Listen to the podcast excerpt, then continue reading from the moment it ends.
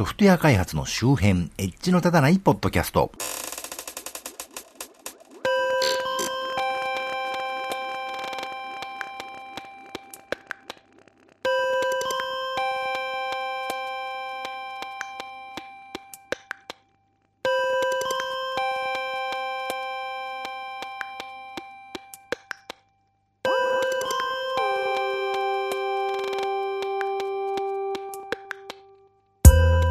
どうも、コンピューターで楽しいことをしたい人、そして、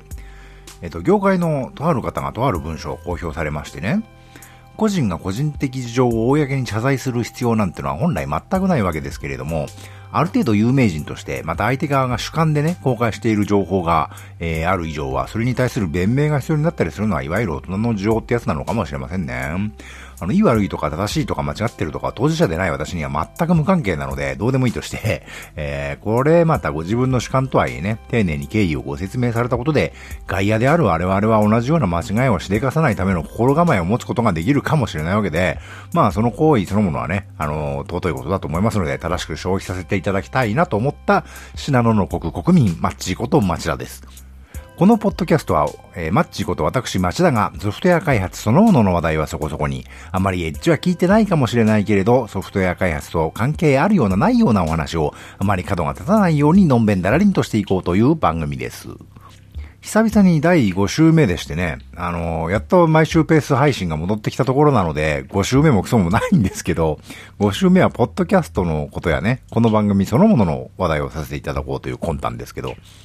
一体何のためにやっとんのかよくわかんない この番組でして、まあ私の自己満足なんですけどもね、やるからには多くの人にお聞きいただけると嬉しいのは間違いないわけですけど、で、実際どのぐらいダウンロードされてるのかというのがありまして、あの、一昨年、一昨年の大晦日、実質去年のお正月からこの番組始めた当初からね、あの、フィードバーナーというサービスでダウンロードの数をカウントしてたんですけど、それで言うと現在1万1000ダウンロードのようです。で、このフィードバーナーというのがね、あの、Google さんがもう長いことほったらかしにしているサービスなので、ちょっといろいろ当てにならないところがあるのと、あの、フィードバーダーの仕組み上、この番組の配信サイトに Web ブラウザでアクセスいただいて、Web 上でお聞きいただいている方がいたとしたら、それはカウントされないんですね。というわけで、あの、ブルーブリーアナリティクスというポッドキャスト専門の統計サイトで、えー、そこで統計を取り始めたのは去年の9月だったかな。で、現時点のそのサイトでの累計が1万3000ということなんだそうでね。フィードバーナーのが先に始めたはずなのに、後から始めたブルーブリーの方が多いってのはどういうことなんだろうという気はしますけど、まあ、せっかくなので多い方を採用しましてね。まあ、大体1年と7ヶ月で累計1万3000ダウンロードというのを、まあ、公式なね、交渉のダウンロード数ということで採用させていただきたいと思うんですが、あの、ブルーブリーのカウント方式を採用するとしたら、去年1月から8月分のカウントが入ってないわけでね。まあもうちょっとあるんでしょうけどね。まあそうは言っても、1万3000のうち、1万2000ぐらいは私が自分で聞いてる可能性が高いんですけどね。だいぶ自分で聞いてますからね。どんだけ自己愛強いんだって話ですけど。あの、1年半で1万3000ダウンロードというのが多いのか少ないのか全くわかりませんが、あのー、まあ、なんか世の中意識高いというか、なんちゃらセミナーとか、なんちゃらコンサルとかやってらっしゃる方のポッドキャストはね、なんか聞くところによると1回につき1万ダウンロードなんて言ってるのもあるみたいで、私のなんぞ、へみたいなもんだっていうことなんでしょうけどね。なんか、ポッドキャストってそういう巷でセミナーとかコンサルとかしてらっしゃる方が、なんかのありがたいお話をされてるものが多いみたいなんですけど、なんでみんなその、皆さんね、あの、そんなに教えたがりで教わりたがりなんでしょうかね、と思うんですけど、私なんぞはもういい年こいちゃいましてね、あ、そういえば明日誕生日ですね、私ね。あの、あの、ポストキャストで明日っていつだよっていうのはありますけど、まんざら45歳にもなりますと、あんまり人様に教えをこうという気持ちもあんまりなくなってきまして、いろいろご選択をいただいてもなぁと思うんですけど、世の中私と違って勤勉な方が多いのでしょうかね。特に最近あの、リビルド FM の影響なんでしょうけど、まあ、リビルド FM っていうポッドキャスト番組ありますけどね。それでいわゆるテック界隈といいますか、プログラミングとかウェブデザインとかをなりわいとされてる方が何人かで集まって、そういう方面のお話をされてるポッドキャストがだいぶ増えてきましてね。この番組もそういう番組だと思った方には大変申し訳ないんですが、うちはそういうテックとか開発とかのそのものズバリの話をすることはほぼないですけどね。たまに気が向いたらしますけどね。その周辺のなんか面白そうな話をしたいなと思ってる番組ななものでね。とか言ってたらね、最近そのムーブメントの中心であるリビルド FM さんも、そういう周辺の話の方がね、主体になってきているような気がしますけどね。まあ私に言わせればそれはそうだよねっていう感じなんですけど、 Rebuild が最近あまりね、テックの話をしなくなったっつって、独自にあの自分の番組を始めてらっしゃる方も少なからずお見受けするんですけど、なんていうか、大変じゃないですかと、一言ながらに思っちゃいましてね。あの、仕事は仕事で皆さん普通に昼間してるわけじゃないですか。人によっては夜中する人もいるかもしれませんけどね。で、それ以外の時間まで仕事の話するの？っていうね。あの、私も20代とか30代の前半ぐらいまでは寝ても覚めても仕事というかね、プログラミングのことを考えてるような時期っていうのはなかったわけではないんですけども、まあだからわかんないこともないんですけどね。まあこの世界スポーツで言ったらアスリートみたいなものすごい人から、私みたいに、あの、この田舎の片隅でのんべんだらりんとしてるような人もいるわけですから、まあすごい人はすごいんですかね、というところなんですけど、あの、テドとか、テッドってあったあったじゃないですか。これね、あの、英語発音だとテッドだと思うんですけど、なぜか日本の人はね、え、テッドだよ、発音違うよっていう人いるんですけど、どうでもいいよと思うんですけどね。あの、まあ、それ流行って、あの、一時期 NHK と、今でもやってんのかな ?NHK で放送までしてたことありましたけど、なんか金持ちのコミュニティでね、金持ち同士とか、もしくはそれでなくても、なんだか面白い話をするやつを連れてきて、なんかためになったような、賢くなったような気持ちよくなるプレゼンをしてもらおうっていうね、そういう企画ですけど、なんか、けんもほろろですけどね。あの、最初の頃あんまりまだ知名度が高くない頃は僕も面白がってね、動画を漁ってみたりしてたんですけど、あれもテレックスとか言って各地でプチテッドみたいのをやるようになって、あちこちで賢くなった気がする大会が 開かれるようになりましてね。まあ賢くなるのはいいことなんでしょうからいいんですけど、なんかみんなそんなにためになる話ばっか聞きたいのかってのはね、正直僕としてはありましてね。むしろあれって自分の専門分野とは違う人がなんだか知らないけど面白いことやってんだなってのがね、そういうのが面白かったと思うんですけど、だから自分の住んでる地域とかね、そういうだんだん距離が近くなってくると、なんだか生臭いなってことになってきて、俺はそれもうどうでもいいやっていうかね、むしろ関わりたくないやみたいになってくるんですけどね。私だけですかね、あの、で、そのテドもついにね、テドのプレゼンスタイルをコケにしたプレゼンがね、話題をさらったあたりから急激に衰退して、最近ではすっかり聞かなくなりましたね。懐かしい話ですね。えー、そのプレゼンの動画をね、あの、うちの番組のショーノートから リンク貼っときますけど、あの、IT 勉強会とかテック勉強会とかでプログラミングをする人がね、プレゼンをする機会があったりしますけど、あの、むしろそういうカンファレンス的なものに参加しないとプログラミングをする人というのは人前でプレゼンをするというか、そういう機会はね、ほとんどなかったりするわけですけどね。いわゆるプログラマーなんか世の中ではエンジニアと自称する人が多いですけど、私の個人的な感性としてはエンジニアっていうのは機械とか電気とかをね、現場に行っていろいろやる人のことで、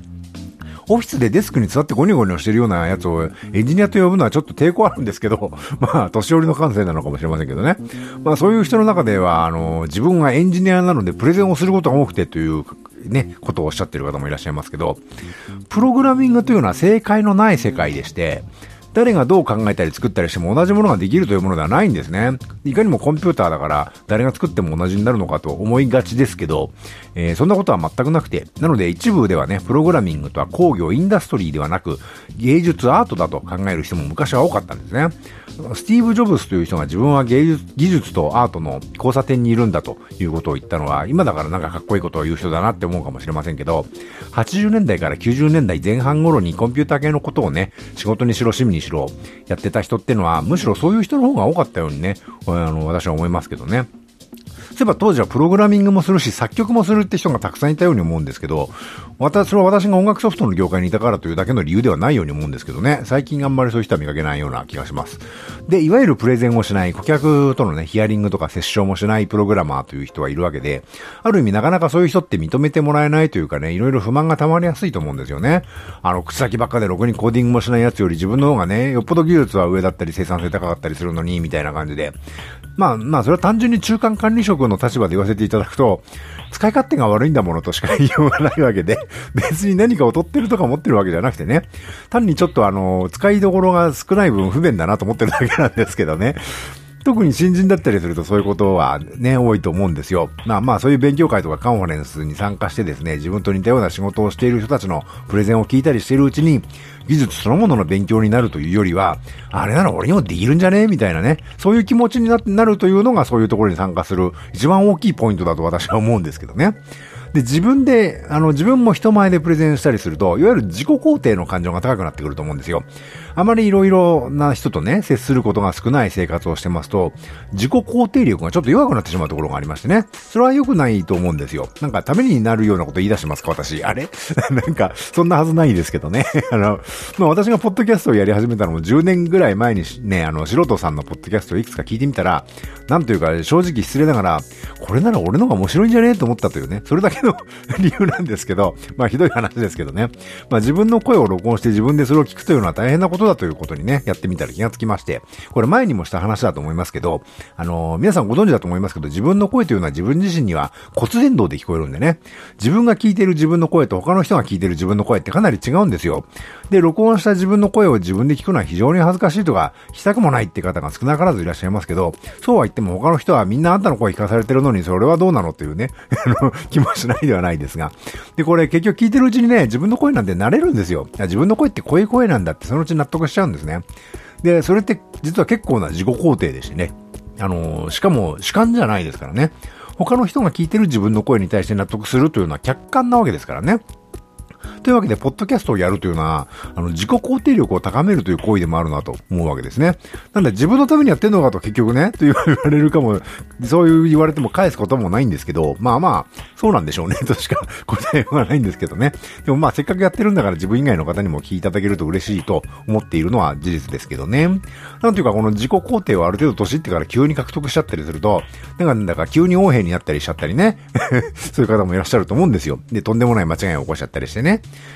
プログラミングが好きな人ってのは大抵一人でいることを好む人ですから、そういう人はなかなか自己肯定力が不足しがちな人が多いと思うんですけど、そういう人がある程度地位とか財とかを成しちゃうと、ちょっとした気持ちでね、やったことが、それまでそういう経験ないもんで、大幅な大事故を起こしてしまうなんていうこともあるかもしれませんのでね。まあ、冒頭で言った話と繋がるんですけどね。そんなわけでソフトウェア開発をしている人はちょっと早めにね、というか、若いうちに自己肯定力をつけといた方がいいんじゃないかなということを最近思ったりなんかしましたね。なんだか積極臭くなったので、今回はこの辺までといたしまして、この番組は Apple の iTunes、Google の Play Music に登録されております。お手元のスマートフォンのポッドキャスト機能でこの番組を登録いただきますと、最新エピソードが公開時点でお知らせされたり、ダウンロードできたりするようになります。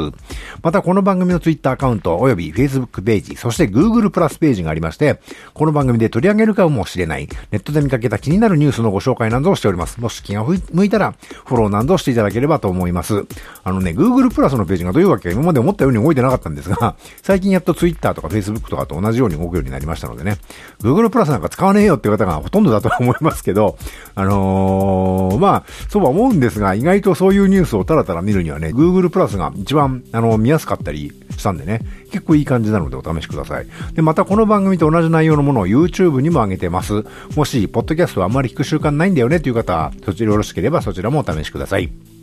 Twitter、Facebook ページ、Google プラスページ、えー、YouTube チャンネルはこの番組の配信サイトからリンクが貼ってありますのでご参照ください。というところで今回はここまで。ではまた。